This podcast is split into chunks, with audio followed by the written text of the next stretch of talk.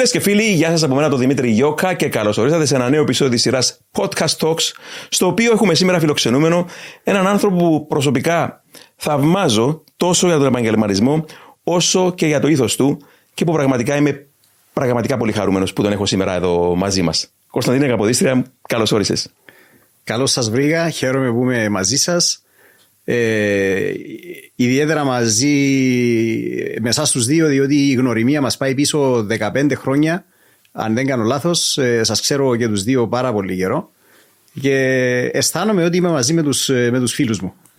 Τέλεια. Μαζί μας έχουμε και τον αγαπημένο φίλο Σπύρο Τσαμαντά, υπό την ιδιότητα σήμερα του επίσης ειδικού στον τομέα του αυτοκινήτου και θα μιλήσουμε, παιδιά, εννοείται για το πάθος μας πάνω απ' όλα. Ε, να πω σε όσους τυχόν δεν γνωρίζουν ότι ο Κωνσταντίνος Καποδίστρια μαζί με τον αδελφό του Μάριο είναι οι, οι ηγέτες της οικογενειακής γνωστής επιχείρησης ε, προμήθειας ε, ανταλλακτικών αυτοκινήτου. Εκπροσωπούν κολοσσούς όπως η, η Castrol, η Goodyear, ε, η Bosch. Και είναι μια εταιρεία η οποία εγώ πάντοτε θεωρούσα ότι χαρακτηρίζεται από τον επαγγελματισμό, από τις ανθρώπινες αξίες της, αλλά προτού μιλήσουμε για τα επαγγελματικά, έτσι θέλω να το κρατήσουμε όσο γίνεται πιο ενδιαφέρον, με απλά πράγματα στον κόσμο που μας ακούει, κοντά στο πάθος μας, Κωνσταντίνε. Θα σε πάρω έτσι λίγο πίσω να ξεκινήσουμε και θα σε ρωτήσω στα φοιτητικά σου χρόνια, Ποιο ήταν το πρώτο αυτοκίνητο που απέκτησες ή το πρώτο αυτοκίνητο που οδήγησες, κάποιες εμπειρίες με αυτό το αυτοκίνητο, έτσι να μοιραστείς μαζί μας. Ε, το πρώτο αυτοκίνητο που απέκτησα ήταν ένα Suzuki SJ410, το Samurai, το, ναι. το καλούπι. Και το είχα αποκτήσει το 86 όταν ήμουν στο στρατό και είχα κλείσει τα, τα 18. Επομένως αυτό το αυτοκίνητο ήταν για να πηγαίνω στο Σταυροβούνι και πίσω και με διήρκησε σε όλη τη διάρκεια της θητείας μου. 29 μήνες ε, με αυτό το αυτοκίνητο ε, αυτό το αυτοκίνητο είχα. Ε, Επίσης, όταν είχα πάει στην Αμερική, ε, όπου εκεί είχα αγοράσει ένα μεταχειρισμένο Nissan, ε, όταν ερχόμουν πίσω, έβρισκα το Suzuki το οποίο χρησιμοποιούσα. Και όταν τέλειωσα τις σπουδές και ήρθα, για ένα χρόνο συνέχισα να το έχω το, το αυτοκίνητο και μάλιστα το είχα σε πάρα πολύ καλή κατάσταση. Έφερνα ανταλλακτικά διάφορα να το φτιάξω, να το, να το περιποιηθώ ε, και κατόπιν το πούλησα σε ένα, ε, ένα γνωστό μου, ε, ο οποίος και αυτός το κράτησε για κάποια χρόνια. Δηλαδή ήταν, ήταν αυτοκίνητο το οποίο διήρκησε. Ιδιαίτερα δηλαδή ήταν... αξιόπιστο, φαντάζομαι, Κωνσταντίνο. Αξιόπιστο. Ναι, ναι αξιόπιστο, ναι, ναι. Ε, βέβαια. Τα Αλλά... παλιά καλά αυτοκίνητα. Ναι. Ε, και πολλοί, κάποιοι φίλοι από τα παλιά, από το στρατό κλπ. Χτες συγκεκριμένα μιλούσα με κάποιον, μου θυμήθηκε, μου λέει το Σουζούκι τι κάνει. Α πούμε, τώρα πέρασαν 35 χρόνια. να, σε ρωτήσω, ήσουν, αν δεν κάνω λάθος, ανθιπολογαγός στους καταδρομή, ναι, Κωνσταντίνε; Ναι, ναι, ναι, ναι. Ε, Ω εμπειρία αυτή, πώς ήταν τέλος πάντων, πώς ίσως να σε διαμόρφωσε σαν χαρακτήρα, οτιδήποτε. Ε, βέβαια, πάρα πολύ. Ναι. Πάρα πολύ εκπαίδευση τότε και στην Ελλάδα και στο Σταυρογούνι ήταν ε, σκληρή. Μου άρεσε.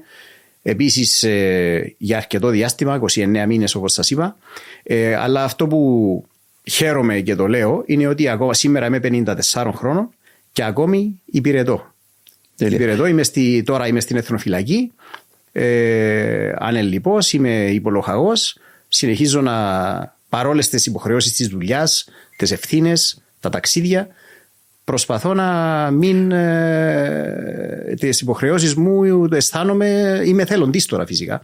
Ε, ναι, ναι. Διότι μετά από μια ηλικία δηλώνεις εθελοντής, συνεχίζω, είμαι θελοντής, έχω δημιουργία ε, και συνεχίζω. Ε, αύριο συγκεκριμένα έχω παρουσίαση. Τέλεια.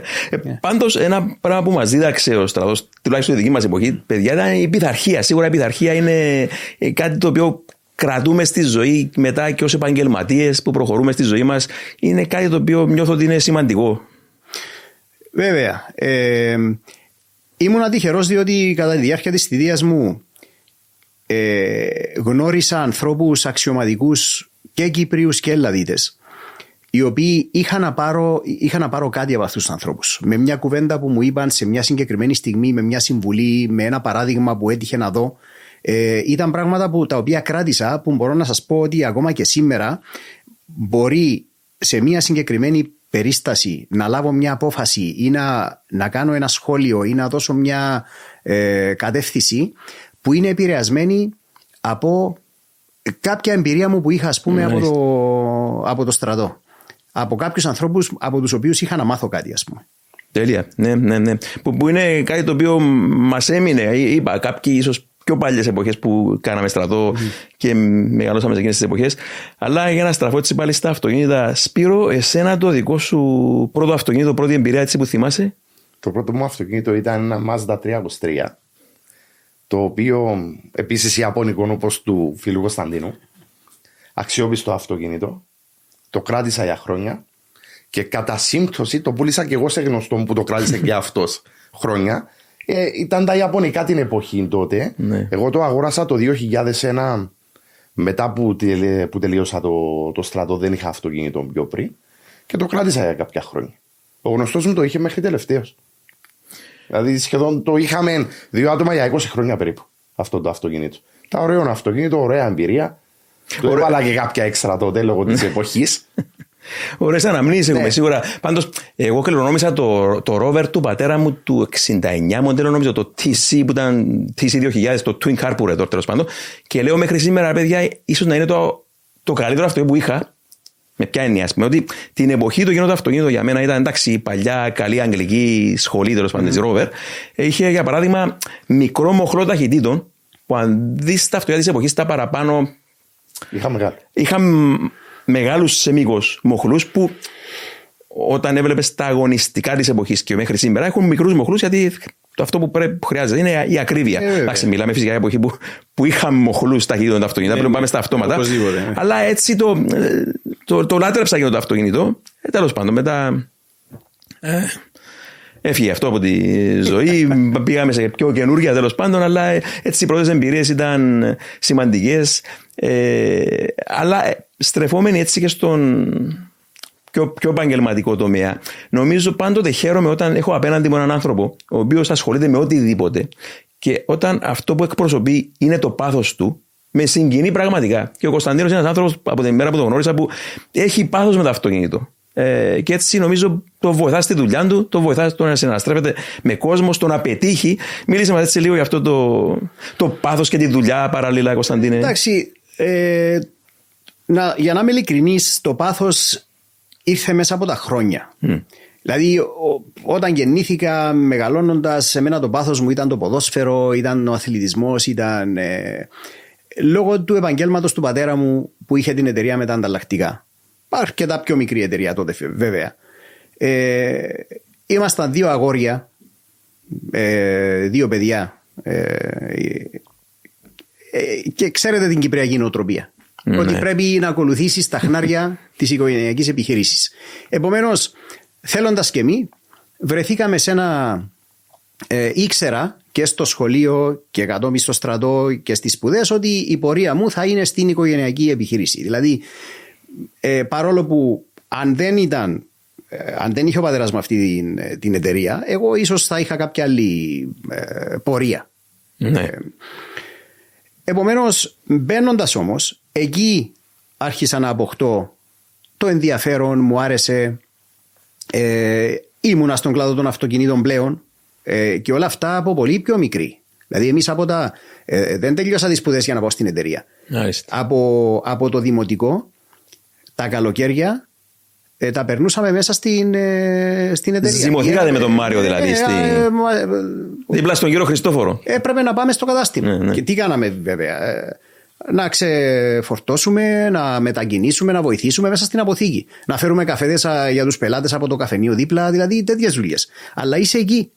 Είσαι εκεί. Ναι, αλλά ε, Κωνσταντίνε, πόσο βοήθησε τώρα σε διακόπτω, αλλά πόσο σε βοήθησε αυτό το ότι με τον Μάριο περάσατε από όλους τους διαδρόμους, από όλα τα σημεία για να φτάσετε εδώ που είσαστε σήμερα τόσο επιτυχημένοι; Είμαι σίγουρος έπαιξε το ρόλο του πάρα πολύ. Έπαιξε, έπαιξε το ρόλο του, παρόλο που παραπονιόμουν τότε. Διότι ε, ακόμα και όταν ήμουν στρατό και είχα, ας πούμε, μισή, ε, έφευγα από το στρατό μεσημέρι, αν δεν είχα υπηρεσία. Αν δεν πήγαινα στην εταιρεία το απόγευμα, ε, το βράδυ έκανε μούτρα. ε, εγώ είχα και αυτό το. Το είχα παράπονο. Ναι. Όμως ε, ε, βοήθησε πάρα πολύ διότι όταν τέλειωσα τις σπουδές και ήρθα στην εταιρεία πλέον σαν ο γιος του αφεντικού ε, ο οποίος αναλαμβάνει κάποια, κάποια θέση, δεν, θεωρώ, δεν θεωρούμουν αλεξιπτοδιστή πλέον mm, μέσα στην ναι, εταιρεία. Ότι κάποιος ναι. ήρθε ουρανοκατέβατος και ήρθε εδώ. Σημαντικό για τον κόσμο Τον σας. κόσμο τον ήξερα. Ναι, ναι. Ε, από όλες τις θέσεις είχα περάσει. Από αποθηκάριο, από. Ε, Πολιτής στο ε, ε, πολιτής, ε, έστω το λίγο ας πούμε που είχα περάσει. Τώρα μιλά και μου θυμίζει, μου θυμίζει και, και οι ηγέτες Φόρμουλα 1, πώς όσοι ξεκίνησαν τέλος πάντων Ναι. Μέσα από την εταιρεία και μεγάλωσαν και τους ξέρει ο κόσμος, είναι επιτυχημένοι και επιτυχημένες και οι ομάδες τους. Και σε μια επιχείρηση η Κωνσταντίνη ισχύει το ίδιο. Ναι, Ένιωθα ότι ήμουν μέρος αυτού του οργανισμού. Δεν, δεν ήμουν ένας ουρανοκατέβατο αλεξιπτοδιστή. Αυτό ήταν Ναι, πολύ σημαντικό πολύ για τη σημαντικό. συνέχεια. Πάρα πολύ σημαντικό. Δηλαδή, ε, ε, στην πορεία μου μετά, σαν ε, Ναι. διευθυντής μέσα στην εταιρεία. Είμαι όμως περίεργος, πάμε πάλι λίγο πίσω έτσι. Αποφύγει, αν δεν απατώμε, 1993 από το University της Αριζόνα. Ναι. Κωνσταντίνη, περιγράψαμε έτσι λίγο η εμπειρία στην Αμερική. Κοίταξε, γενικότερα. Είναι, είναι ναι. ενδιαφέρον διότι ε, ε, τότε, να πάω πίσω τώρα στο 88, ήταν η τελευταία μου χρονιά στο στρατό. Η δεκαετία του 80 ήταν η δεκαετία που πάρα πολλοί Κύπροι πήγαιναν στην Αμερική. Ε, η Αμερική τότε ήταν ακόμα λίγο πιο φθηνή από την Αγγλία. Φυσικά εγώ ε, μου άρεσε η Αμερική σαν χώρα, σαν κουλτουρα Και είχα αποφασίσει ότι εκεί θέλω να πάω. Ανεξάρτητα με ε, τι, τι τιμή έχουν τα πανεπιστήμια κλπ. Στο στρατό είναι ενδιαφέρον αυτό. Ε, έφτασα στο σημείο να μισήσω το κρύο. το μίσησα το κρύο. Δηλαδή είχαμε ασκήσεις που είχε παγετό, είχε, έφτα- είχα φτάσει μια στιγμή που λέω ρε, να τελειώσω, να, να βρω τον πιο ζεστό μέρος. Σταυροβούνι τώρα κυρίως μιλάς. Ε, ναι, αλλά κάναμε και ασκήσεις στο Τρόδο, σε, Α, ναι, σε άλλες σωστά. Ναι, ναι, περιοχές ναι, ναι, κλπ. ναι, ναι. Ε, Οι συνθήκες γενικά που ξυπνούσαμε από το πρωί κλπ. ε, Είσαι εκτεθειμένος στις συνθήκες. Σκληρές. Μίσησα, μίσησα το κρύο. και έλεγα, θα, όταν τελειώσω, θα βρω τον πιο ζεστό, το πιο ζεστό μέρος στην Αμερική και εκεί θα πάω. Και Phoenix. όλες οι αιτήσεις πανεπιστημίων που είχα κάνει ήταν στο, στο Νότο. Στον Νότο. Δηλαδή ξεκίνησα από Καλιφόρνια αριστερά, αν δεις το χάρτη, Αριζόνα, ε, Τέξας, ε, Αλαμπάμα, χωρίς να ξέρω τότε η Αλαμπάμα πώς ναι, ήταν, ναι. δηλαδή σήμερα δεν... Ε, Φλόριδα, Αριζόνα, ήσουν στο Φίνιξ όμως ή. ε, βρε- ο- ήμουνα στη Τούσον, Α, Tucson, ε, πάλι από συγκυρία, διότι στη Τούσον μου βρήκαν ε, χώρο στα, ο- στα, στα, ε, στο οικοτροφείο. Ναι, ναι, ναι. Μου βρήκαν δωμάτιο, Ναι, ναι, ενώ στο ναι, ναι, Phoenix ναι. μου είπαν πρέπει να περιμένεις 6 μήνες. Επομένως, κατάληξα τελείως τυχαία, τελείως τυχαία ε, κατάληξα στην ε, Τούσον της, Αρι- της Αριζόνας που ήταν μία από τις πιο καλές επιλογές ε, που είχα κάνει στη ζωή μου. Δηλαδή φοβερό πανεπιστήμιο, ωραία πόλη, όχι πολύ μεγάλη, ούτε πολύ μικρή. Ήταν μια από τις πιο καλές επιλογές, έστω και τυχαία, που είχα κάνει στη ζωή μου. Και τον τότε καιρό δεν υπήρχε το ίντερνετ να μπεις να δεις, να βάλεις στον Google, ας πούμε, να δεις πού πας, τι, τι φωτογραφίες, Ναι. τι. ε, μου είχαν στείλει ένα leaflet από το πανεπιστήμιο που είχε πάνω τρεις φωτογραφίες. Μία από το πανεπιστήμιο από ένα κτίριο, η μία ε, τη- το κέντρο της πόλης με τρεις ουρανοξύστες και η άλλη από το ρον- ροντέο της πόλης. Ε, διότι εκεί είναι το, λίγο το καουμπόικο. Το καουμπόικο, ναι, ναι, ναι, ναι, ναι, ναι. το οποίο μου άρεσε αυτό το, το στυλ εμένα. Τέλος πάντων, ήταν μια από τις πιο καλές επιλογές. Έκανα εκεί τέσσερα ε, χρόνια και κάτι. Ε, και μετά το, η, ε, το μεταπτυχιακό μου, το MBA, το είχα κάνει στο Σαν Αντώνιο του Τέξας. Η Αμερική ήταν μεγάλο σχολείο. Η Αμερική ήταν πολύ μεγάλο σχολείο. Τις σε έχει διδάξει η Αμερική, έτσι, η Κωνσταντίνη, έτσι. Κοίταξε, ναι. ε, πράγματα της καθημερινότητας πάρα πολλά. Πάρα πολλά. Ε, βέβαια, την εκπαίδευση στο σχολείο για διοίκηση επιχειρήσεων που είχα κάνει εκεί. Η Αμερική ήταν πολύ μπροστά. Είναι πολύ μπροστά, αλλά Πέραν της την σπουδής. τότε εποχή, Ναι. παιδιά. Την τότε εποχή, ο- ε, όταν φύγεις από την Κύπρο του 80, της Ναι. δεκαετίας του 80, ήταν τεράστιες οι διαφορές. Τώρα να φύγει κάποιος από την Κύπρο να πάει στο εξωτερικό δεν είναι μεγάλη διαφορά. Ναι. Λόγω της Ευρωπαϊκής Ένωσης, ναι, προόδευσε η Κύπρος. Ήταν λες και πήγες σε άλλο πλανήτη, ρε παιδί. μου. Ναι, σε πολλά πράγματα ήταν τελείως. έμαθα πολλά πράγματα που στην Κύπρο είχαν έρθει αργότερα. Ναι, Ε, Τα έζησα. Ε, τα Σαββατοκυριακά μπορεί να σας πω ε, και στον ελεύθερο μου χρόνο πήγαινα στα καταστήματα των ανταλλακτικών και έκοβα βόλτες. Είναι σαν τα σούπερ μάρκετ αρκετά. Βόλτες μέσα, έβλεπα, έπαιρνα ιδέες, έβλεπα τους πολιτέ πώς κινούνται, τι εργαλεία χρησιμοποιούν για να βρουν τα ανταλλακτικά ε, και προσπαθούσα να κλέψω ιδέες. Αυτό έκανα. Έβλεπα μάρκες, έβλεπα. Ε, εντάξει. Κωνσταντίνε, ο- ο- και αργότερα στην πορεία, στην, στη ζωή σου επισκέφτηκε πολλές φορές στην Αμερική. Έτσι είμαι περίεργος να μάθω, επειδή εγώ δεν έχω πάει. Mm-hmm. Ο, ο μέσος Αμερικάνος ε, άνθρωπος και, και ο επαγγελματίας, ο τρόπος που λειτουργεί, έτσι περιγράψε μας λίγο έτσι πώς τους βλέπεις. Εντάξει, είναι τόσο τεράστια χώρα η Αμερική. Ναι, εκεί που ήσουν ε, τουλάχιστον ναι, οι εμπειρίες από τις περιοχές. Δεν ήμουν, δεν ήμουν στη Νέα Υόρκη που είναι έτσι πιο να θεωρήσει κάποιος ότι λίγο πιο κοντά στην Ευρώπη. Η Αμερική είναι, ούτε τους ενδιαφέρει τι γίνεται πέραν των, ναι.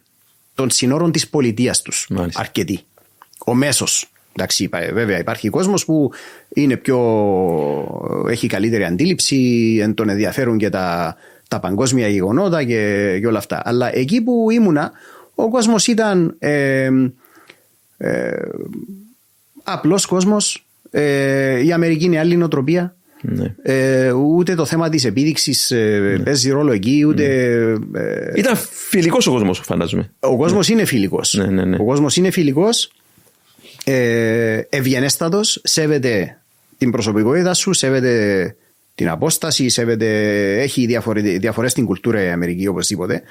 Ε, αλλά είναι και λίγο επιφανειακό. Είναι δύσκολο να κάνεις τις φιλίες τις πιο βαθιές. Του Έλληνα. Ναι.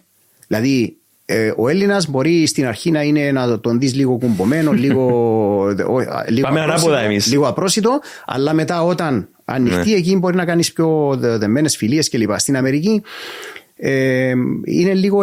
Υπάρχει ευγένεια, υπάρχει σεβασμός, αλλά είναι ε, στην επιφάνεια. Ναι. Όχι, δεν είναι προσπίτο. Απλά είναι από ευγένεια, έτσι είναι η κουλτούρα. κουλτούρα. Ε, να κάνεις τις βαθιές φιλίες είναι αρκετά πιο δύσκολο. Αρκετά πιο δύσκολο. Και αυτός ο σεβασμός που έχουν για τον, ο ένας για τον άλλο μετα, μεταφράζεται και στον δρόμο. Ο τρόπο που οδηγούν. Δηλαδή δεν υπάρχει περίπτωση να θες να. Ε, είσαι στο φανάρι και είσαι κόκκινο και θες να στρίψεις όταν ανάψει πράσινο. Εμάς τι θα κάνουμε, μόλις ανάψει πράσινο, αν δεν έχει βελάκι, θα πάμε να μπούμε ε, να τους προλάβουμε τουλάχιστον ναι, του πρώτου ναι. Αυτό απαγορεύεται στην Αμερική. Και αυτό είναι, θεωρείται μεγάλη αγένεια. Θεωρείται μεγάλη. Και είναι ποιότητα ζωής στην τελική. Εμείς τώρα κάνουμε. Εντάξει, ξέρω εγώ, σου μπαίνει κάποιο μπροστά στον δρόμο, σου κόβει το δρόμο τέλος πάντων. Επόμενα, ε, επόμενη φάση, μάλλον κόβεις εσύ το δρόμο σε κάποιον. Ας πούμε, επόμενη ε, φανάρια το κάνει κάποιος σε σένα και διαμαρτύρεσαι, ας πούμε. Ναι. Ε, μια κοινωνία πρέπει να λειτουργεί με πειθαρχία που λέγαμε προηγουμένως, νομίζω. Εντάξει, τώρα είναι εντυπωσιακό από το 80 δεκαετία να συγκρίνεις την Κύπρο με την Αμερική. Ναι. Εντάξει, εκεί γνώρισα και τα πρώτα αμερικάνικα αυτοκίνητα, τα Camaro, τα Corvette, τα Ford, τα άλλοι. Οδηγούσες; Ε, δεν, δεν οδηγούσα ένα από αυτά εγώ. Εγώ είχα ένα Nissan. Ένα ναι, Nissan ναι, ναι, Pulsar ε, το οποίο πήρα μεταχειρισμένο μόνο για να μετακινούμε. Δεν, ε, αλλά βλέπεις τον κόσμο ο οποίος υπήρχε και πολύ το do it yourself. Να πάει να πάρει λάδι, φίλτρο, να τα αλλάξει στην αυλή του, να κάνουν τέτοια πράγματα. Υπήρχε γι' αυτό πολύ. Υπάρχει πολύ το do it yourself στην Αμερική. Ναι. Ε, βέβαια τώρα με τα νέα αμάξια που είναι πιο sophisticated και πιο δύσκολα. Ε, πιστεύω, πιστεύω ότι λιγοστεύει. Ναι, δεν ναι. μπορεί οποιοδήποτε να ναι. επέμβει πάνω, ας πούμε.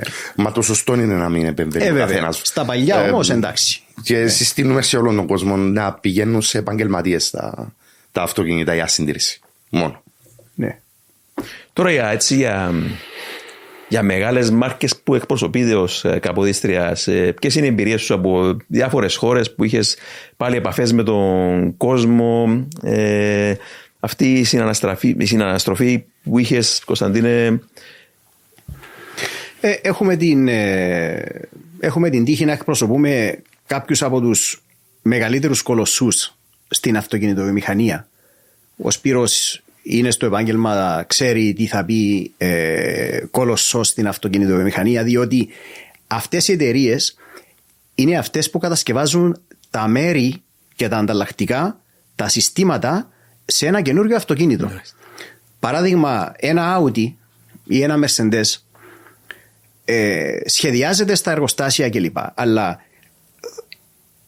ε, ο κατασκευαστής θα αναθέσει σε κάποιον να του φτιάξει το σύστημα των φρένων θα αναθέσει σε κάποιον άλλο ειδικό εταιρεία να του φτιάξει το σύστημα της ψήξης. Τα καθίσματα άλλος, τα συστήματα ασφαλείας άλλος. Ε, ε το οι εξειδικευμένοι προμηθευτές. Ναι, ακριβώς. Ναι. Αυτές οι εταιρείες που φτιάχνουν αυτά τα συστήματα είναι μια Bosch, είναι μια ZF, είναι μια NGK, είναι μια Scheffler, Τρομερά ονόματα. μία Manfilter, ακόμη και ο κατασκευαστής λιπαντικών με τις προδιαγραφές που πρέπει για αυτή τη μηχανή τη συγκεκριμένη, μια Castrol, μια. Δηλαδή, Ναι. αυτές οι εταιρείες είναι αυτές που, που, που κατασκευάζουν κατά ακρίβεια το αυτοκίνητο. Τροφοδοτούν την αυτοκινητομηχανία με Βέβαια. τεχνολογία, Βέβαια. με, με Βέβαια. know-how. Και αν τύχει εσείς αν πήγατε ή ε, από τους ε, ε, ακροατές ε, Ναι. όποιος ε, έχει την τύχη να πάει σε ένα εργοστάσιο ε, αυτοκινήτων Ναι. θα διαπιστώσει το εξής. Εκεί έρχονται τα μέρη έτοιμα. Ναι. Έρχεται το ταμπλό κλειστό.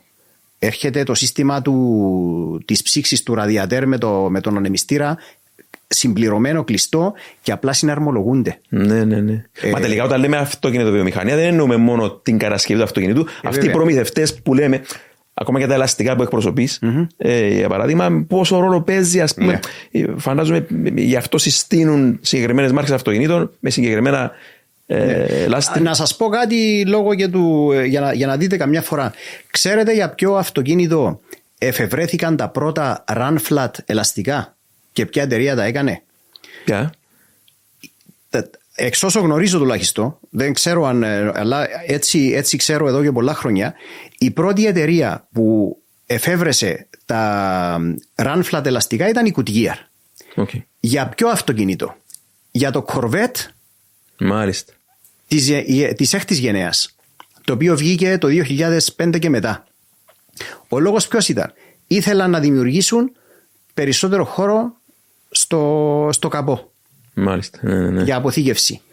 Και δεν τους έπαιρνε. Δεν τους, δεν τους, και είπαν, πήγαν στην Goodyear οι Corvette και της είπαν δεν μπορούμε να βάλουμε spare ελαστικό μέσα στο αυτοκίνητο. Επομένως πρέπει να, τι πρέπει να κάνουμε.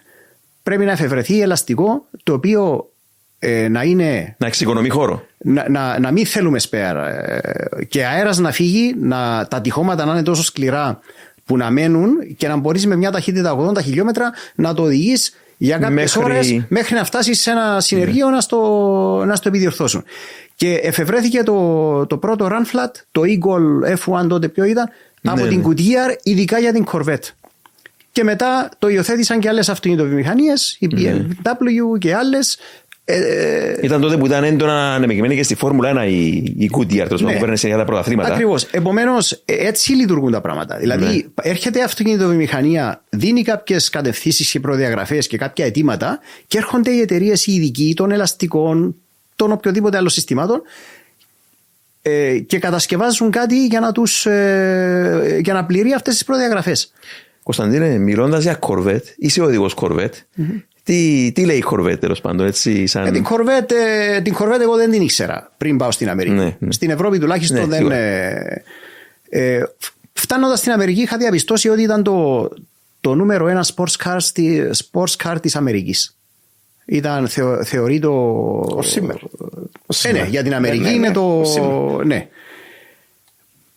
Ε, οι, οι Αμερικάνοι Και ο φυσικά- Κάρολ Σέλμπι ήταν πίσω από την Corvette έτσι για κάποια χρόνια. Ναι, ναι, ναι. Ναι, αλλά το, το Διαφορετική κατεξοχήν προσέγγιση. αμ- ε, και το λένε America's Sports Car. Ναι, ναι, ναι. Ε, το λένε. Ε, το Corvette, οι Αμερικάνοι έχουν μια άλλη φιλοσοφία στο, στο αυτοκίνητο.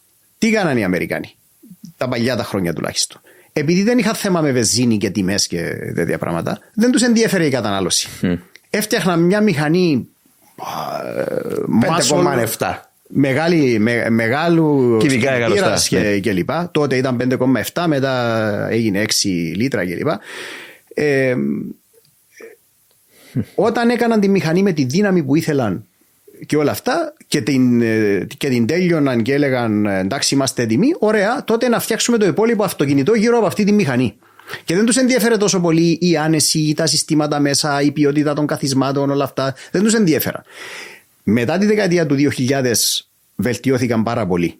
Και εφόσον μιλούμε για το Corvette, τα τελευταία Corvette, δηλαδή από το 2014 και μετά, είναι ακόμα πιο εξελιγμένα, πιο, πλησίασαν πολύ περισσότερο στα αμάξια του, των Ευρωπαίων Ναι, στα ναι, ναι, sports. ναι. Σε εισαγωγικά εξευρωπαίστηκαν. Ακριβώς. Μα νομίζω, νομίζω πως το τελευταίο τους μοντέλο κατασκευάζεται με γνώμονα, τη- πώς το λες, με στόχος είναι η ευρωπαϊκή αγορά. Βέβαια και μάλιστα Και μάλιστα το, η 8η νέα κορβέτ που είχε βγει το 21 νομίζω Ναι. είναι και το πρώτο κορβέτ στην ιστορία που εκδι- ε, εκδίδεται και σε δεξιοτήμονο. Πρώτο είναι Ναι, το πρώτο, ναι. σωστά. Το πρώτο. Για να, για να ικανοποιεί και την, ε, και την Αγγλία, Ναι, ε, η Ιαπωνία βέβαια, Αυστραλία και Νότιο Αφρική και άλλες μεγάλες... Και Χονγκ νομίζω. νομίζω. Χονγκό δεν ξέρω. Και έχουμε και την τύχη εμείς εδώ στην Κύπρο. Ναι, Την πλευρά του- ναι, την ναι. πλευράς του Δημονιού.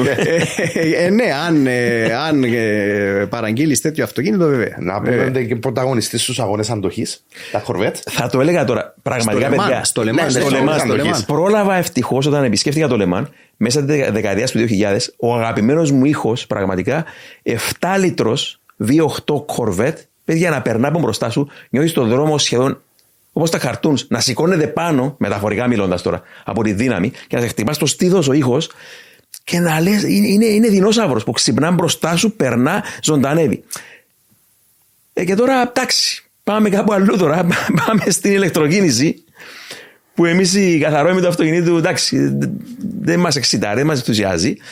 Και θα ήθελα έτσι να μιλήσουμε και για την Εντάξει, ηλεκτροκίνηση. Έχω, έχω ισχυρή άποψη για την ηλεκτροκίνηση, την οποία εξέφρασα σε διάφορες ε, περιστάσεις ε, και, σε, και σε ραδιόφωνο και σε τηλεόραση και σε έντυπα, έντυπα μέσα. Τι να σας πω, εντάξει, ε, είναι το μέλλον. Λένε ότι είναι το μέλλον, αλλά όσοι είναι μέσα στον κλάδο γνωρίζουν πολύ καλά ότι το μέλλον πολύ πιθανόν είναι το υδρογόνο. Ναι. Εντάξει.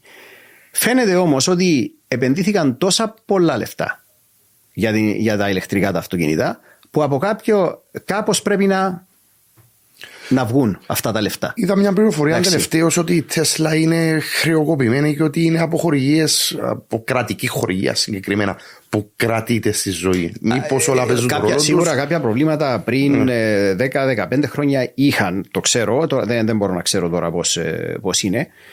Ε, όμως, ε, κοιτάξτε παιδιά, είναι ασφιχτική και πολύ βιαστική η πίεση. Ε, ο, ο, ο τρόπος με τον οποίο λειτουργούν στην Ευρώπη, διότι στην, στην Ευρώπη είναι αυτό που γίνεται. Στην Μάλιστα. Αμερική και στην Αυστραλία δεν είναι τόσο το, Μάλιστα. ούτε στην Ιαπωνία. Είναι η Ευρώπη που γίνεται αυτή η, η φασαρία, η μεγάλη για τα ηλεκτρικά, αυτό το ασφιχτικό, η πίεση, να, να, η μετάβαση Σαν και όλα ιστερία. αυτά. Να- να πω- Σαν ιστερία. Ε, το οποίο αυτό εμένα προσωπικά και όχι μόνο προσωπικά και από τη θέση που είμαι Ως με- επαγγελματίας. με- α- ε, Ως επαγγελματίας αλλά με τις συναναστροφές μας με, ε, με υψηλά στελέχη κολοσσών του εξωτερικού που βρεθόμαστε στα συνέδρια και συζητάμε και μάλιστα και σε πιο χαλαρή, σε, σε δείπνο ή ναι. τέτοιες καταστάσεις. Είναι γνωστό και είναι κοινό μυστικό να σας πω ότι ε, υπάρχουν πιέσεις από κάποια κέντρα αποφάσεων. Και εγώ να σας πω κάτι άλλο. Είδατε πώς λειτουργούν, βλέπουμε μάλλον, Ναι, πώς ναι. λειτουργούν οι καταστάσεις στα, στα μεγάλα κέντρα αποφάσεων των Βρυξελών και αλλού. Βλέ- είδα- είδαμε το παράδειγμα πρόσφατα, με Πρόσφατα. το Κατάρ Ναι. και την Εύα Καηλή. Ναι, ναι, ναι. Εντάξει. Ε, είστε με την εντύπωση ότι αυτές οι αποφάσεις που παίρνονται για την ηλεκτροκίνηση Ο Elon Musk, ε, είναι, είναι, νομίζω- διότι, είναι διότι κόπτονται κάποιοι Όχι, βέβαια. για, το, για το περιβάλλον και Όχι, τρέχουν βέβαια. όπως σαν ε, μανιακοί να...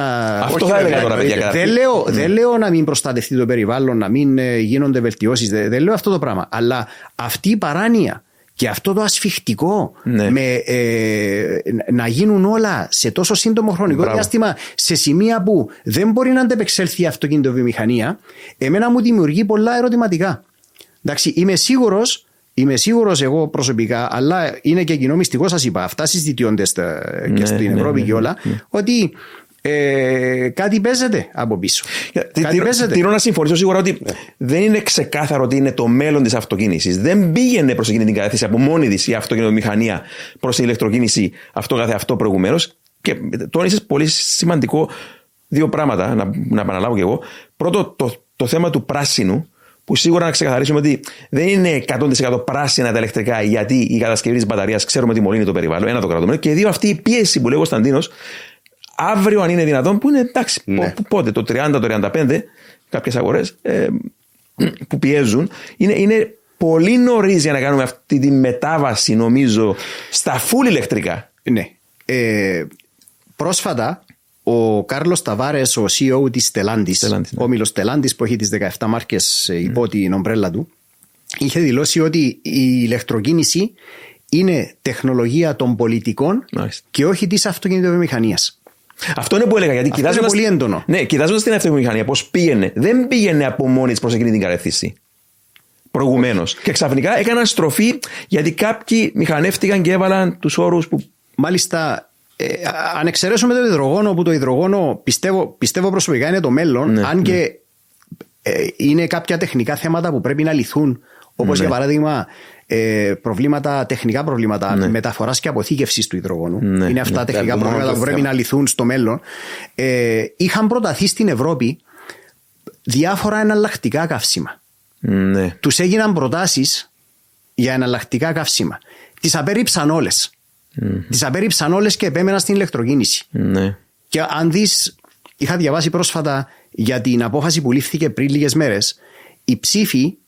Ε, ε, εντάξει, υ- υ- υπερίσχυσε η μετάβαση στα ηλεκτρικά το 35, αλλά δεν ήταν ε, 100% η μία πλέον. Ήταν, Ναι, κατάλαβα. ε, υπήρχε, μπορεί να ήταν Και 45-55 Κωνσταντίνε, κάπου. δεν απέρριψαν απλά ιδέες, απέρριψαν τεχνολογίες. απέριψαν τεχνολογίες και επέμεναν στα ηλεκτρικά. Επομένως, κάποιοι σπρώχνουν έντονα Ναι, ναι. το θέμα ηλεκτρικού αυτοκινήτου. Με όλα τα προβλήματα που. Ε, τι, τι να συζητάμε τώρα, Και το δηλαδή. κόστος. Και το κόστος που είναι. Κόστος αγοράς Ένα μιλάς τώρα. αυτοκίνητο που είναι full ηλεκτρικό Ναι. και χαλάσουν οι μπαταρίες του. Δεν μιλάμε για μπαταρία που την προμηθευόμαστε από τον Κωνσταντίνο, ας πούμε, πώ 100 ευρώ, 150. Μιλούμε για μπαταρία των 5.000, των 8.000 ευρώ. Δηλαδή, αν χαλάσει ο κόσμος, δεν θα μπορεί να το φτιάξει το αυτοκίνητο. Είναι και αυτό μεγάλο θέμα το οποίο δεν παρουσιάζεται. Κακώς βέβαια δεν παρουσιάζεται. Ένα από, τα, Τι να συμφωνήσω ότι υπάρχουν συμφέροντα. ένα από τα χειρότερα πράγματα που βλέπω και διαπιστώνω είναι ότι, και δεν ξέρω αν το γνωρίζει ο κόσμος αυτό, αυτή τη στιγμή σήμερα δεν υπάρχει τεχνολογία παγκοσμίως ανακύκλωσης μπαταριών ηλεκτρικού αυτοκινήτου. Ναι, σωστό. Δεν υπάρχει. Ανακύκλωση ε, λιθίου ε, μπαταρία σε ηλεκτρικό αυτοκινήτου δεν υπάρχει τεχνολογία.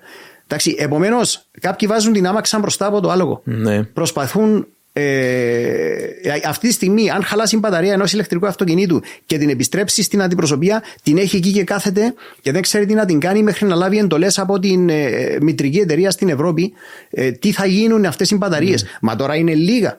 Αύριο που θα είναι πε- πολύ περισσότερα, τι θα γίνει; Πάντως τα ευρυδικά νιώθω ότι έχουν μέλλον, Ναι. αλλά μετά από εκεί και πέρα, και εγώ τίνω, και από ό,τι μαθαίνουμε συνέχεια, ε, να πάω προς το μέλλον ότι είναι υδρογόνο. Το, υβρι, το υβριδικό είναι άλλη ιστορία. Το υβριδικό είναι άλλη Το ιστορία. υβριδικό είναι Αλλά- αμάξι το οποίο ε, υπάρχει, υπάρχουν, ε, ε, είναι, έχει έναν κινητήρα εσωτερικής καύση, αλλά υπ- ε, υποβοηθείται και από μπαταρία. Ναι. Είναι πιο οικονομικό. Σε, φυσικά υπάρχουν υβριδικά που υπερισχύει, είναι πιο μεγάλο το ποσοστό της μπαταρίας Ναι. και υποβοηθείται και από το ε, κινητήρα εσωτερικής καύσης. Ναι, ναι, ναι, ναι. Είναι διάφορα επίπεδα που υπάρχουν. Όμως, εμείς μιλάμε για τα αμυγός ηλεκτρικά. Ναι, αλλά ναι, ναι, εννοείται, εννοείται, εννοείται, εννοείται. Απλά εγώ λέω ότι αυτή τη στιγμή το υβριδικό έχει μέλλον ως τεχνολογία, νιώθω περισσότερο τέλος πάντων. Και μετά πάμε προς υδρογόνο και ένα από τα πλεονεκτήματα του υδρογόνου, αν, αν, αν τα ξεπεράσουν όλα τα προβλήματα, κυρίως είναι, αν δεν απατώμε, είναι ότι για να γεμίζει ένα αυτοκίνητο με υδρογόνο, επαναλαμβάνω ότι θα λυθούν όλα τα προβλήματα, ε, δεν θα είναι χρονοβόρο, θα είναι όσο σου παίρνει να ανεφοδιάσεις σήμερα ένα αυτοκίνητο με, με καύσιμο. Σωστά. Άρα. Ε, ναι. Ε, ε, ε, είναι ένα πρόβλημα. Η- Ο χρόνος Ναι, γι' αυτό λέω. φόρτισης. Φόρτισης. ενώ τώρα είσαι συνηθισμένος να πηγαίνεις στο βενζινάδικο ε, δύο λεπτά τελειώνεις, πόση ώρα χρειάζεσαι να φορτίσεις. Ναι. Ε, ναι. Το υδρογόνο έχει ακόμα δρόμο. Ναι, Εγώ θα σίγουρα. έβλεπα σαν ενδιάμεση λύση το υβριδικό. Αλλά αυτή η ασφιχτική πίεση για το ηλεκτρικό σώνει και καλά να μας το επιβάλλουν. Επιβάλλουν. Ε, Τόσο νωρί ειδικά. που Εμένα λέει. ε, Αυτό- ε, αυτό είναι. δημιουργεί εκτός το ότι η αξιοπιστία του είναι ακόμα σε χαμηλά επίπεδα. Α, άσε τι λένε. Ε, μπορεί να σου δείχνει αξιοπιστία 300 χιλιόμετρα και με το επειδή άναψες τη Α, η- η στόπα και αυτονομία. το- Και, τον αέρα ε, έπεσε η αυτονομία. Πέφτει κατακόρυφα η αυτονομία. Αν έχει αέρα, πέφτει κατακόρυφα. Αν πάει να επιταχύνεις, πέφτει κατακόρυφα. Δεν είναι αξιόπιστο ακόμα. Σίγουρα, σίγουρα λαμβάνεις υπόψη ότι έρχεσαι το βράδυ από, τέλος πάντων, από πάφο προς Λευκοσία, είσαι ε, αναμένα φώτα, αναμένη θέρμανση, ε, το ραδιόφωνο κλπ. κλπ. Ε, Σίγουρα η, η κατανάλωση είναι διαφορετική και η αυτονομία μειώνεται. Ε, σίγουρα βελτιώνεται όσο προχωράει η τεχνολογία. Αλλά δεν είναι ακόμα στα επίπεδα που. Για να πάμε τόσο νωρίς εκεί που θέλουν, λένε να πάμε. Ε, Ακριβώς. Ναι, ναι, ναι. Ακριβώς. Ε, εγώ τώρα από πλευράς επαγγέλματος, Ναι. Ε, εμείς σαν εταιρεία ήδη αρχίσαμε. ή- ή- ίσα- έχουμε εισάγει τα πρώτα ανταλλακτικά για για ηλεκτρικά. Διότι και αυτά χρειάζονται ε, Ναι, ναι, ναι, ναι. ανταλλακτικά. Ναι, Πε- φράγμα. Μίλησε μα λίγο γι' αυτό, Κωνσταντίνε. Εμένα, εμάς η δουλειά μας είναι να πουλάμε ανταλλακτικά. Είτε το αμάξι κινείται με βενζίνη, είτε με πετρέλαιο, είτε με αέρα, είτε με ηλεκτρισμό. Δεν, δεν μας, ε, η δουλειά μας είναι να, να, να πουλάμε ανταλλακτικά. Βεβαίως χρειάζονται άλλου είδους ανταλλακτικά. Οι Αλλά εμπειρίες σου χρειάζονται. μέχρι τώρα από ανταλλακτικά που φέρνετε για Ε, ηλεκτρικά. κοιτάξτε, είναι πολύ λίγα. Ναι, Μα ναι. μιλάμε, παιδιά, το, το 21 που έχω τις στατιστικές, υβριδικά και ηλεκτρικά μαζί, μαζί ήταν πιο κάτω από ε, ένα 1,5% του στόλου μας. Άντε τώρα το 22 με τη, ε, αυτά τα μέτρα της κυβέρνησης που προώθησαν τα ηλεκτρικά, άντε να πήγε 2%. 2,5%. Υβριδικά και ηλεκτρικά μαζί, λέω, επαναλαμβάνω. Ναι, ναι, ναι. Όχι μόνο. Αμυγός ηλεκτρικά είναι πολύ πιο χαμηλό. Εντάξει, λογικά θα αυξάνεται αυτό το ποσό, αλλάς σε ένα στόλο των 700.000 που έχει η Κύπρος από Είναι και το κόστος. αυτοκίνητα, ε, είναι πολύ πολύ χαμηλό ακόμα. Έχουμε, επομένως, ε, για, για τον κλάδο του automotive aftermarket που δραστηριοποιούμαστε εμείς και στο automotive aftermarket συμπεριλαμβάνονται και τα ανεξάρτητα συνεργεία έξω. Ε, τα επόμενα 10 χρόνια εγώ δεν βλέπω καμία αλλαγή. Ε, θα είμαστε Συμφωνώ. ένα περίπου στο ίδιο. Τα αυτοκίνητα που θα επιδιορθώνονται σε 10 χρόνια και 15 είναι αυτά που κυκλοφορούν σήμερα στους δρόμους και αυτά που πουλούνται σήμερα. Εντάξει, είναι, θα χρειαστεί χρόνια. Και αυτό που δεν λένε κάποιοι, ε, όπου διαβάσετε, ε, λέει για το 35. Λες και το 35 θα γίνει κάτι. Αυτό που δεν σου λένε είναι ότι ακόμα και το 34 να αγόρασες αυτοκίνητο με βεζίνη ή με πετρέλαιο, δεν σε υποχρεώνει κανένας να το πετάξεις. Ναι, ναι, ναι. ναι, ναι. Δεν σε- δε- τα αυτοκίνητα μας που έχουμε θα τα κρατήσουμε όσο, όσο θέλουμε. Ναι, Ναι. Αυτό δεν βγαίνει κάποιος να στο πει. Απλά λένε. ε, Σε, σε, πα- σε κάνουν να νομίζεις ότι το 35 είναι το τέλος του κόσμου; Ναι, ναι, να πετάξεις Στην ουσία θα σταματήσει η παραγωγή νέων αυτοκινήτων. Ναι, έτσι- α, αυτή είναι η ναι, πραγματικότητα έτσι για να είναι. μην συγχύσει τον κόσμο. Ακριβώς. Εγώ μέχρι τότε θα είμαι συνταξιούχος φυσικά. ε, Όμως όπως και να έχει. Ε, Εντάξει, εμείς τα λέμε όλα αυτά, Κωνσταντίνε. Ναι, βέβαια. γιατί ε, είμαστε. Εντάξει, και γιατί θέλουμε να πούμε κάποιες πραγματικότητες, αλλά και γιατί είμαστε και άνθρωποι μιας γενιάς που μεγαλώσαμε, ρε παιδί μου, όπως είπα προηγουμένως, έλεγα δεν είναι τυχαία που έλεγα για τον ήχο, δεν είναι τυχαία που έλεγα για τον μοχλό ταχυτήτων, τον χειροκίνητο. Ε, και θέλω να πάμε σε κάπου πιο έτσι ενδιαφέρον, ε, να κάνουμε την συζήτηση πιο ενδιαφέρουσα. Να μιλήσουμε έτσι λίγο για τις εμπειρίες που, που μπορεί να είχαμε ο καθένας μας ε, οδηγώντας ωραία αυτοκίνητα σε πίστες και διδαχτήκαμε πολλά και ζήσαμε εμπειρίες δυνατές. Πες μας έτσι λίγο, από ό,τι γνωρίζω, πήγες, ε, οδήγησες Nürburgring, στο Ριλ, πού αλλού, πες μας λίγο έτσι αυτές τις εμπειρίες. Ε, λόγω του επαγγέλματος και των διασυνδέσεων με εταιρείες που ασχολούνται με αυτοκινητοβιομηχανίες, είχα την τύχη να παρευρεθώ και να συμμετέχω σε διάφορα ε, Events. γεγονότα, events ε, κλπ. Ε,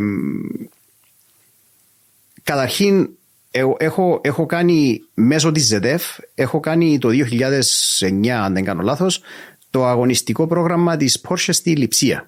Okay. Ε, το εργοστάσιο στη Λιψία της Porsche έχει πίστα ε, και εκεί κάνουν τις εκπαιδεύσεις κλπ. Ήταν ένα ολοήμερο ε, course το οποίο μου, μου είχε μείνει αξέχαστο διότι έμαθα πάρα πολλά πράγματα που με βοηθούν και μέχρι σήμερα στους δρόμους ε, με το κανονικό αυτοκίνητο εδώ. Ε, διότι σε εκπαιδεύουν και σε διάφορες, ασ- ε, σου κάνουν διάφορες ασκήσεις ε, αντανακλαστικών, ε, αντίδρασης ε, Ναι. και τέτοια πράγματα. Το οποίο, ε, το οποίο course ένα, ένα χρόνο αργότερα, το 2010, το είχα κάνει με την Corvette στην πίστα του Bondurant στο Phoenix. Α, του Bob Bondurant που είναι πρώην πιλότος Φόρμουλα 1 δεκαετία του 60. Ναι, ναι, και αυτό ήταν φοβερό. Αλλά ε, το- το Porsche με το Corvette, ε, ε, τα δύο courses είχαν πολλά κοινά. Δηλαδή οι ασκήσεις αντίδρασης, οι ασκήσεις ε, αντανακλαστικών κλπ. ήταν, ήταν κοινές. Ναι. Ήταν κοινέ. Δηλαδή. Κωνσταντίνο, νομίζω εκπαιδευτής είναι πρέπει να είναι και ο γιος του εκεί του. Πιο, εντάξει, τώρα δεν θυμάμαι τώρα, είναι Ναι, είχε εξιντάρης διάφορους ο εκπαιδευτές. γιος του τώρα, αλλά. Αλλά ήταν, ήταν φοβερή εμπειρία. Ε, Είναι φοβερός Ήταν φοβερή εκπαιδευτής εμπειρία. πάντως Ναι. ο οδηγό ο Τώρα, Bob Durant. ε, σαν συνοδηγός, είχα πάει δύο φορές στο Nürburgring. Ε, τη μία ήμουνα σε Ferrari, την άλλη σε Porsche. Η τελευταία ήταν πριν 1,5 χρόνο ε, που στα επίσημα δοκιμαστικά μπήκα συνοδηγός με τον, με τον πιλότο; Είναι Ναι, πιλότος, ναι. ε, Μι- θεωρείται Συγγνώμη, πιλότος; μιλάς εννοείται για την ε, πράσινη κόλαση των 22 χιλιόμετρων, την 22 γνήσια, την χιλιόμετρα, γνήσια η οποία την πίστα. έκανε σε πόσα λεπτά, 8-9 λεπτά. Εγώ βγήκα από εκεί και δεν ήξερα τι μου γινόταν, διότι ε, ζαλίστηκα. Ζαλίστηκα διότι είχα φάει, μας, ε, μα- μας έδωσαν να φάμε πολύ νωρίς πριν ε, και αυτό με είχε ενοχλήσει. Ε, αλλά εντάξει ήταν φοβερή εμπειρία. Είναι η πώς την Ε, παι- παιδική χαρά του τρόμου, την ονομάζω. Ναι, αλλά αυτό που δεν θα ξεχάσω ποτέ ήταν το, το 19 στο Silverstone ε, με- συνοδηγός του Peter Solberg ε, το Silverstone εκτός από τον, την ασφάλτινη πίστα έχει και χωμάτινες πίστες Στο εσωτερικό. στο εσωτερικό και δίπλα. Και δίπλα, ναι, και, δίπλα. έξω. έχει, Ναι, ναι, ναι, ναι. Και ήτανε, κάνανε μια πίστα συνδυασμό ασφάλτου με, ε, Με χώμα. με χώμα και με διάφορα βουναλάκια. Και, Συγγνώμη, Κωνσταντίνε, Ε, τι- τι- με τι αυτοκίνητο; ε, ήταν ένα, νομίζω ήταν Ford του Ναι. Peter Solberg. ε, Ναι, ναι, ή ναι. Vox- δεν θυμάμαι, όχι, συγγνώμη, Volkswagen ήταν. Volkswagen, ok. Ναι, ε, και μπήκα, μπήκα συνοδηγός. Ε, απει- ε, ο άνθρωπος είναι εκεί κατάλαβα ότι έχω μεγάλο σεβασμό παιδιά σίγουρα εσείς σας αρέσει η φόρμουλα ε, βε- ε, είναι άλλες, ε, κάτι άλλο η φόρμουλα δεν Ναι, ναι, συζητώ. ναι, άλλο επίπεδο, ναι. αλλά έχω μεγάλο θαυμασμό για τους ανθρώπους του WRC διότι εκεί μιλάς για μια πίστα η οποία δεν είναι τυποποιημένη δεν μπορεί, είναι απρόβλεπτη. Δεν μπορείς Ναι, να ναι, ναι. ξέρεις με το χώμα και με, με τα νερά και πώς θα σου έρθει, πώς θα Όχι, είναι. εννοείται με, με το χέρι στην καρδιά. Σίγουρα εμείς είναι το, το πάθος μας η φόρμουλα. Αλλά Ναι. ο σεβασμός, είτε μιλάμε για οδηγούς ράλι, είτε για MotoGP, είτε για οτιδήποτε επαγγελματίες αγώνων, είναι τεράστιος. Απλά τυχαίνει να είναι το πάθος που ασχοληθήκαμε με, τη- με τη Φόρμουλα 1. Α, Φυσικά άλλες Ναι. και ταχύτητες στη Φόρμουλα 1. Ναι, ναι, ναι, ναι, Εντάξει. ναι. Ε, αλλά δεν θα, αυτό με τον Πίτερ Σόλμπεργκ θα μου μείνει, θα μου μείνει αξέχαστο. Δηλαδή. Και, η Και γνωριμία, και η χαρισματικός. γνωριμία μαζί του, Ναι, ναι. η, η ολιγόλεπτη συζήτηση, όχι φυσικά μέσα στο αμάξι. Που είναι πιο προσγειωμένοι Μετά- μετά του από- ράλι οδηγοί. Σίγουρα είναι, μ, μ, σου μιλούν πιο εύκολα, εκφράζονται πιο Ναι, εύκολα, είναι διότι πιο του φιλικοί. είχα, του είχα πει ότι είμαι από την Κύπρο μετά όταν, ε, όταν τελειώσαμε. Και σου είπε, έρθει η του, Κύπρο. θύμισα, του θύμισα αρχές του 2000 που είχε κερδίσει το Cyprus Rally Ναι, ναι. που ήταν και με την νίκη του εκείνη είχε πάρει και το πανευρωπαϊκό νομίζω τότε. Ναι, ναι, και του νομίζω, το ναι. είχα θυμίσει και Θέλεις χάρηκε. Σουβαρού, νομίζω. Ναι, Ναι, ναι. είχε χαρεί διότι το είχε προς τιμής ξεχάσει και μάλιστα το, το βράδυ στο δείπνο που απευθύνθηκε σε όλους και μας μιλούσε, ε, αναφέρθηκε ότι ο φίλος από την Κύπρο μου θύμισε. Ε, Τέλειος. ε, Τις την- αναμνήσεις. την περίπτωση αυτή, ναι. ήταν, ήταν, ήταν μεγάλη εμπειρία με το, αυτό. Είχα την ευκαιρία και στο Εστορίλ είχα πάει. Μ, πε- πες μας λίγο για Estoril, Ε, στο Estoril. Εστορίλ οδήγησα μια Porsche, ε, μας είχε πάει μια από τις εταιρείες που συνεργάζεται με τη. Ε, Με την Porsche. ε, με την Porsche και με, τε- με την πίστα εκεί, ίσως. Ναι, ναι, ναι, ναι, ναι. Είχα, είχα ευκαιρίες. Είχα ευκαιρίες, έτσι. Αυτά είναι τα καλά του, του επαγγέλματος. Ε, παρόλο που εδώ στην Κύπρο, στην καθημερινότητα μου, δεν, δεν το δείχνω τόσο πολύ ότι Ναι. ε, ε, ασχολούμαι με το motorsport. Ναι. Ε, κάπου, κάπως απέχω έτσι λίγο Ναι. όχι για κάποιο ιδιαίτερο λόγο. Απλά ίσως άλλων προτεραιοτήτων, ίσως. Ε, αλλά εν πάση περιπτώσει δεν είμαι κανένας άσχετος όσον Ναι. αφορά την, ε, το, το motorsport. Έχω εμπειρίες, ας πούμε. Από... Όχι, φαίνεται και, και εμπειρίες και ότι το, το λατρεύεις. Τώρα ο χρόνος είναι άλλο Ναι. πράγμα. Δηλαδή, πραγματικά ο χρόνος είναι πρόβλημα για όλους μας. Ε, εντάξει, εμένα διάφοροι φίλοι μου λένε να πάω σε αγώνες δικούς τους και εντάξει, δεν βρίσκω το χρόνο να το κάνω όσο θα ήθελα να το κάνω. Δεν είναι εύκολο. Αλλά μιλώντας για το εξωτερικό, για μένα προσωπική εμπειρία, μιας και μίλησες για Estoril και για επαγγελματίες οδηγούς, παιδιά. Εγώ θυμάμαι, εί- είχαμε οδηγήσει Nissan GTR το 2008 ήταν, όταν βγήκε το καινούργιο το Nissan GTR. Ε, μας πήραν στο Estoril οδηγήσαμε από μόνοι μας, αλλά πρώτα μας εκπαίδευσαν ε, οδηγός εκπαιδευτής, ο οποίος ήταν και φίλος του Άιρτον Σένα. Ο Σένα μιλώ, μιλάμε για ιστορίε στην Πορτογαλία τώρα, Ναι, ναι, ναι, φίλος του Άιρτον Σένα, ο Σένα είχε και σπίτι στην ε, Πορτογαλία Ναι. σίγουρα. Ε, και μου έκανε εντύπωση, εννοείται πόσα πράγματα σε μάθαινε αυτός ο εκπαιδευτής, αλλά μετά ήμουνα συνοδηγός κάποιου Τόσιο Σουζούκι, πρώην πιλότου Φόρμουλα 1, αν και ένα Grand Prix έκανε δεν θυμάμαι τη χρονιά, νομίζω 93 με την ε, μικρή ομάδα της Λαρούζ. Ήταν οπωσδήποτε γνωστός από τους 24ωρου αγώνες Λεμάν και οτιδήποτε άλλου 24ωρου και μεγάλους αγώνες αντοχής 6 ωρών ε, World Endurance Championship. Και σύγκρινα καταρχήν τον επαγγελματία εκπαιδευτή με τον επαγγελματία πιλότο της Φόρμουλα 1. Παιδιά, το μυστικό του να πας γρήγορα είναι που το έζησες Κωνσταντίνε και εσύ, φαντάζομαι, είναι η απαλότητα. Δηλαδή, ο τρόπος που στρέβεις το τιμόνι, που παράς τον γκάζι, που αφήνεις τον γκάζι, που παράς τα φρένα. Ήταν, παρόλο που ήταν γρήγοροι και οι δύο, ο, ο πολύ πιο γρήγορος ε, πιλότος Φόρμουλα που οδηγούσε τον Nissan GTR και καθόμουν δίπλα του. Ε, πήγαινε πολύ πιο γρήγορα από τον εκπαιδευτή, αλλά ήταν πολύ πιο απαλός. Τον γύρισα και τον κοίταξα και, και λέω: Εντάξει, με αυτός ο άνθρωπος οδηγά 24 ώρες σε αγώνες επαγγελματίας. Άρα, καταρχήν, μαθαίνεις αυτό πρώτα. Ε, και παρόλο που δεν, δεν είχα πολύ χρόνο, ε, έμαθα όσο γίνεται να είμαι απαλός πίσω από το τιμόνι, που δεν, δεν ήμουν από μόνος μου προηγουμένως όταν έκανα αγώνες κάρτινγκ στην Κύπρο. Τόσο ήμουν πιο aggressive τέλος πάντων. Mm. Και ναι. εντάξει, μαθαίνεις έστω μερικά λεπτά περνώντας δίπλα από αυτούς τους ανθρώπους, μαθαίνεις κάποια μυστικά που σε βοηθούν να οδηγάς. Έτσι είναι. Έτσι είναι. Σπύρο, εσύ κάποιες εμπειρίες δικές σου σε πίστα Κύπρο εξωτερικό; Στην Κύπρο έτρεχα στην πίστα τη Άχνα Speedway για κάποια χρόνια με αγωνιστικό αυτοκίνητο, με σλικ ελαστικά. Πολύ σπουδαία εμπειρία για να είμαι ειλικρινής. Αν και ε, έχει τα αρνητικά του των πολύ ψηλού κόστου συντήρησης και ε, του χρόνου που σε πιέζει για να ετοιμάσεις το αυτοκίνητο. Αλλά είναι πολύ ωραία εμπειρία. Πέρασα πάρα πολύ καλά τον καιρό που έτρεχα αγώνες εκεί και με τους συναθλητές. Τους βλέπω σαν ανταγωνιστές. Συναθλητές. Οδήγησα και έναν Audi στην πίστα του Nürburgring στη Γερμανία της πράσινης κόλασης που μίλησε και ο Κωνσταντίνος πριν. Τη γνήσια πίστα. Τη γνήσια πίστα είναι μια φοβερή πίστα που είχα καταλάβει πολύ καλά γιατί σταμάτησε να υπάρχει στη Φόρμουλα 1. Είναι πολύ επικίνδυνη. Mm. Είναι γεμάτο μπάρια. Πα, παρένθεση, συγγνώμη, το, το, το ρεκόρ σε αγώνα Φόρμουλα 1, δεν απατώμε, λίγο κάτω από 7 λεπτά, ο Νίκη Λάουτα, ο ναι. άνθρωπος που παρολίγο να καεί ζωντανός εκεί, ναι. που είναι τρομακτικό. Σκέψου, έκανες εσύ 8-9 λεπτά με συνοδηγό, να είναι το 76 τώρα, τελευταία κούρσα που έγινε, να είναι κάτω από 7 λεπτά. Και αυτή ήταν η αφορμή που άλλαξαν πάρα πολλοί κανόνες ναι, ναι. ε, μετά από αυτό το επεισόδιο που είχε γίνει. Ε, Μάλιστα, ο Νίκη Λάουτα, να πούμε, δεν έκανε επεμβάσεις για να φτιάξει το πρόσωπο του για να θυμίζει τους κινδύνους που διατρέχουν ναι. οι οδηγοί αγώνων. Πραγματικότητα αυτό, ναι. Ε, respect στο Νίκη Λάουτα. Η εμπειρία που είχα στη Γερμανία που οδήγησα στο, στο Nürburgring. Οδήγησα διάφορα αυτοκίνητα γενικά, ε, BMW M3, Ferrari 360, διάφορα αυτοκίνητα, Porsche 911 Turbo. Είμαι από τους τυχερούς που είχα τις ευκαιρίες. Μου αρέσει πάρα πολύ το αυτοκίνητο το, το sport αυτοκίνητο και λατρεύω να οδηγώ. Λατρεύω. Δηλαδή, μπορώ να οδηγώ χωρίς να έχω προορισμό, απλά γιατί μου αρέσει η εμπειρία της οδήγησης. Ναι. Ε, είμαι πάρα πολύ υπέρ της συντήρησης των αυτοκίνητων, να πω είναι βασικό. Ε, να, το ετήσιο σερβις να μην το αποφεύγει κανένας, να μην το καθυστερεί, είναι πολύ βασικό. Και για τα φρένα και για άλλους λόγους ασφαλείας των αυτοκινήτων.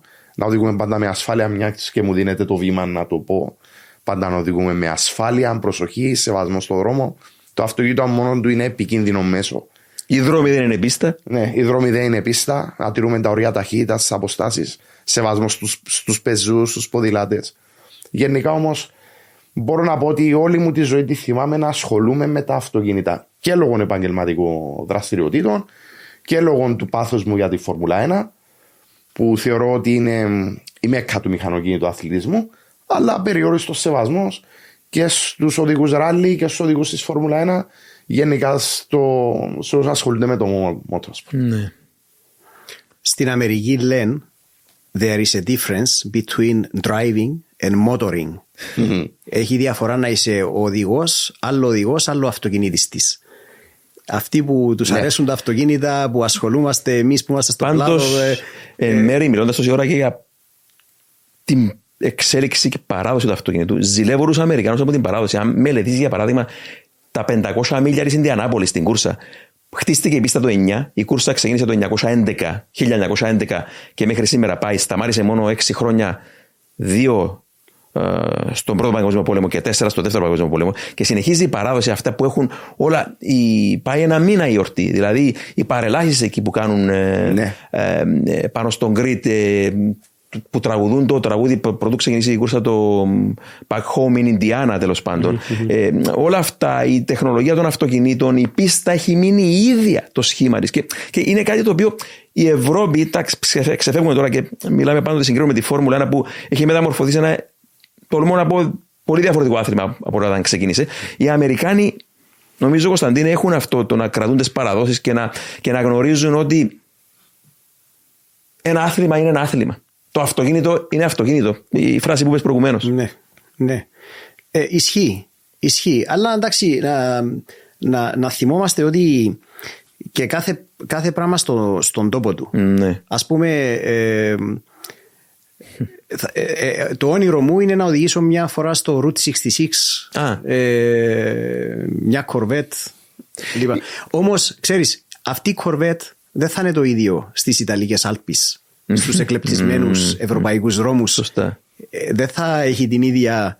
Εκεί θες να δεις μια Ferrari, μια... Ξέρεις, ε, το, κάθε, το κάθε πράγμα στον τόπο του. Εκεί είναι η... Με πρόλαβες η αξία. εντωμεταξύ, θα σε ρωτούσα. Οκ, που- πού είναι το όνειρο σου να οδηγείς, μου απάντησες, αλλά θα σε ρωτούσα δύο πράγματα. Αν έχεις οδηγήσει έστω μια φορά στη Route 66 και πού αλλού έχεις οδηγήσει διαδρομή πλέον, όχι μόνο αυτοκίνητο, που σου έκανε εντύπωση, ξέρω ότι έχεις πάει Κούβα αρκετές φορές. Ε, Κούβα δεν είχα οδηγήσει, αλλά η Κούβα ήταν μια τεράστια εμπειρία ε, ε, και ήθελα να πάω να δω τα παλιά τα αυτοκίνητα της δεκαετίας του 50, 40, 50, κάποια του 60, τα παλιά αμερικάνικα Cadillac Ford, τα οποία έχουν μείνει διότι μετά το εμπάρκο δεν μπορούσαν να τα αντικαταστήσουν. Και με χίλιους δυο τρόπους βρίσκουν τρόπο να τα συντηρούν και να τα έχουν στον δρόμο. Δεν είναι αυθεντικά πάρα πολλά, κάποια είναι. Αλλά κάποια έχουν ε, ε, σε ένα ας πούμε Chevrolet αμερικάνικο του 50 κάτι να έχει μπει κινητήρας Hyundai. να έχει μπει κινητήρας Lada. Είναι, κάνουν τέτοια Αυτό πράγματα. κι αν είναι υβριδικό, Ναι, δηλαδή. δεν Είναι πετάνε- Υβριδικό με την έννοια επα- ε, το να παντρέψεις δύο. δεν πετάνε τίποτα. Δηλαδή ανακυκλώνουν τα πάντα, τα φτιάχνουν, ανταλλακτικά φτιάχνουν δικά τους με το να σμίξουν, με το να κάνουν. Είναι ε, η κατάσταση. Αλλά ήθελα να πάω. Μέχρι σήμερα δηλαδή. Μέχρι σήμερα. Ναι, ε, βέβαια, τώρα κυρίως με την πανδημία έχουν οπισθοδρομήσει κι άλλο. Αλλά ε, ήθελα να δω αυτό το, αυτό το εντυπωσιακό να ζήσω αυτό και το έζησα. Πήγα τρεις φορές. Τόσο μου άρεσε. Πάντως πάλι μιλάμε για άλλο πλανήτη, Κωνσταντίνε. Ναι, ναι. Ε, Όντως. Εκεί δεν οδήγησα, αλλά ήταν να δω αυτά τα αυτοκίνητα. Ε, στο Route 66, ε, μια φορά πριν χρόνια, ένα μέρος του, ε, το οποίο μην ξεχνάτε ότι ε, αρκετά σημεία του Route 66 είναι πάνω αυτοκινητόδρομος τώρα. Ναι, ναι, ναι. ναι. Μετά βγαίνει, ένα μέρος του είναι όπως ήταν παλιά και ξανά μπαίνει αυτοκινητόδρομος από πάνω του. Δηλαδή είναι κομμάτια Κομμάτια, κομμάτια. Ναι, πλέον. ναι, ναι. Ε, είχα με ένα ενοικιάσεω αυτοκίνητο, έτυχε και βρέθηκα σε αυτό το. και σταμάτησα σε μια από τις πόλεις τι παραδοσιακέ κλπ. Ε, αλλά άλλο να το κάνεις, ε, να πεις ότι θα το κάνω, ας πούμε, αυτό το να πας μέχρι Με την Καλιφόρνια, όρεξή μου να το κάνω, να- ναι, ναι. Ε, τώρα άλλες διαδρομές που έχω οδηγήσει στη Γερμανία είχε ωραίες διαδρομές. Ε, αλλά να σας πω, παιδιά, εμένα με ενθουσιάζει και το οδήγημα στην Κύπρο. Δηλαδή, ας πούμε, έχει ωραίες διαδρομές η Κύπρος. Να ανέβεις Οπωσδήποτε. πάνω Λεύκαρα, Κάτοδρη, να, Ναι. πα- να κάνεις διαδρομές, ας πούμε, ε, και να απολαύσεις το, το σπορ αυτοκίνητο. Ε, με ασφάλεια πάντοτε, βέβαια. Ε, αυτό προσφέρει, η, η Κύπρος προσφέρει αυτό το πράγμα. Έχουμε, έχουμε καλούς δρόμους στην Κύπρο. Δεν είναι άσχημοι οι δρόμοι μας. Εντάξει, δεν είναι όπως κάποιε κάποιες χώρες της Ευρώπης, αλλά έχουμε τον αυτοκινητόδρομο, να μπεις σε αυτοκινητόδρομο, μετά να βγεις, να πας προς Τρόδος, να κατέβεις προς Λεμεσό. Ε, Δηλαδή ε, ε, έχει πολλές διαδρομές. Είτε έχεις σπορ αυτοκίνητο, είτε έχεις 4x4, είτε έχεις... Ναι. Προσφέρεται η Κύπρος. Ναι, ναι, ναι. Και αυτό είναι που μου αρέσει. Ναι, ως νησί, ένα, σίγουρα. Σε ένα σύντομο, σε ένα μικρό χώρο συνδυάζει όλα αυτά και το βουνό, τη θάλασσα, Ναι. ε, τα ημιορεινά, αυτοκινητόδρομο. Ε, ε, προσφέρει αυτά τα πράγματα και αυτό, αυτό μου αρέσει. Ναι. Αυτό μου αρέσει διότι δεν χρειάζεται να πας μακριά. Είναι μεγάλη αλήθεια. Είναι μεγάλη αλήθεια. Δεν πρέπει να υποτιμάμε Είμαστε- τις είμαστε δικές μας πολύ διαδρομές. τυχεροί. Έχουμε και καλό καιρό. Είμαστε πολύ τυχεροί. ε, αυτό είναι Μεγάλη, που μου μεγάλη αρέσει. αλήθεια. Ναι. Μεγάλη αλήθεια.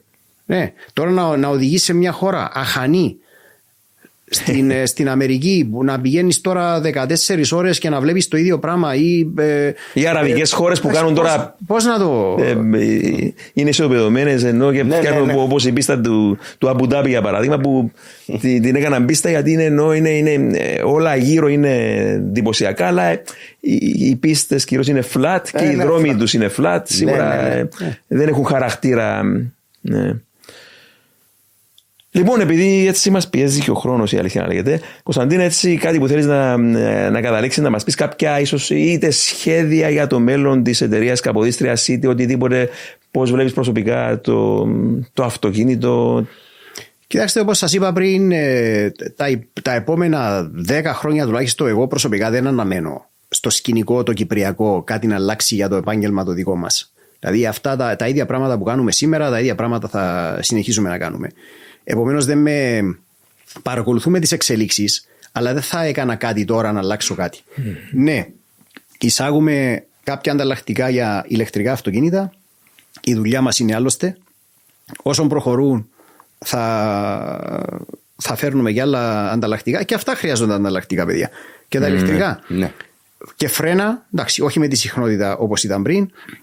Δισκόπλαγες, φίλτρα καμπίνας, λάδια, όχι λάδια κινητήρα, λάδι τιμονιού, ψυχτικά.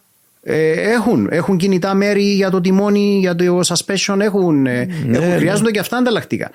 Ε, Επομένως, δεν αλλάζει η δουλειά κάτι. μας- η δου- ε, εντάξει, είναι διαφορετικά, αλλά ε, η δουλειά μας εμάς είναι να κρατάμε την Κύπρο σε κίνηση. Είναι και το μότο της εταιρείας. Ε, με τα αμάξια που έχουμε. Είτε αυτά είναι πετρελαιοκίνητα, βεζινοκίνητα, ηλεκτρικά, είτε ε, όπως, Υβριδικά. ε, είτε οτιδήποτε άλλο. Αυτή θα είναι η δουλειά μας, αυτό θα συνεχίσουμε να κάνουμε. Ε, αλλά όπως σας είπα, τα επόμενα 10 χρόνια δεν αναμένω κάτι το, ε, το, Το συνταρακτικό. Το συνταρακτικό. Ναι, ναι, ναι. Πάντως ήταν μεγάλη χαρά, Κωνσταντίνε, που είχαμε εδώ μαζί μας σήμερα. Νομίζω απολαύσαμε τη συζήτηση οι τρεις μας. Ελπίζω και ο κόσμος που μας άκουε. Ε, το εύχομαι. Το εύχομαι. Χάρηκα που σας είδα. Ε, εύχομαι από αυτά που είπαμε ε, να διαφωτίσαμε και σε κάποιες πτυχές ε, τον κόσμο. Ε, Γιατί εντάξει, όχι, ναι, για ήταν. μένα χαρά μου. Το ίδιο ήταν μεγάλη χαρά και Μεγάλη για χαρά. μένα. Λοιπόν, να ευχαριστήσουμε και τον κόσμο που ήταν μαζί μας. Ευχαριστούμε, αγαπητοί φίλοι, και θα τα πούμε σύντομα.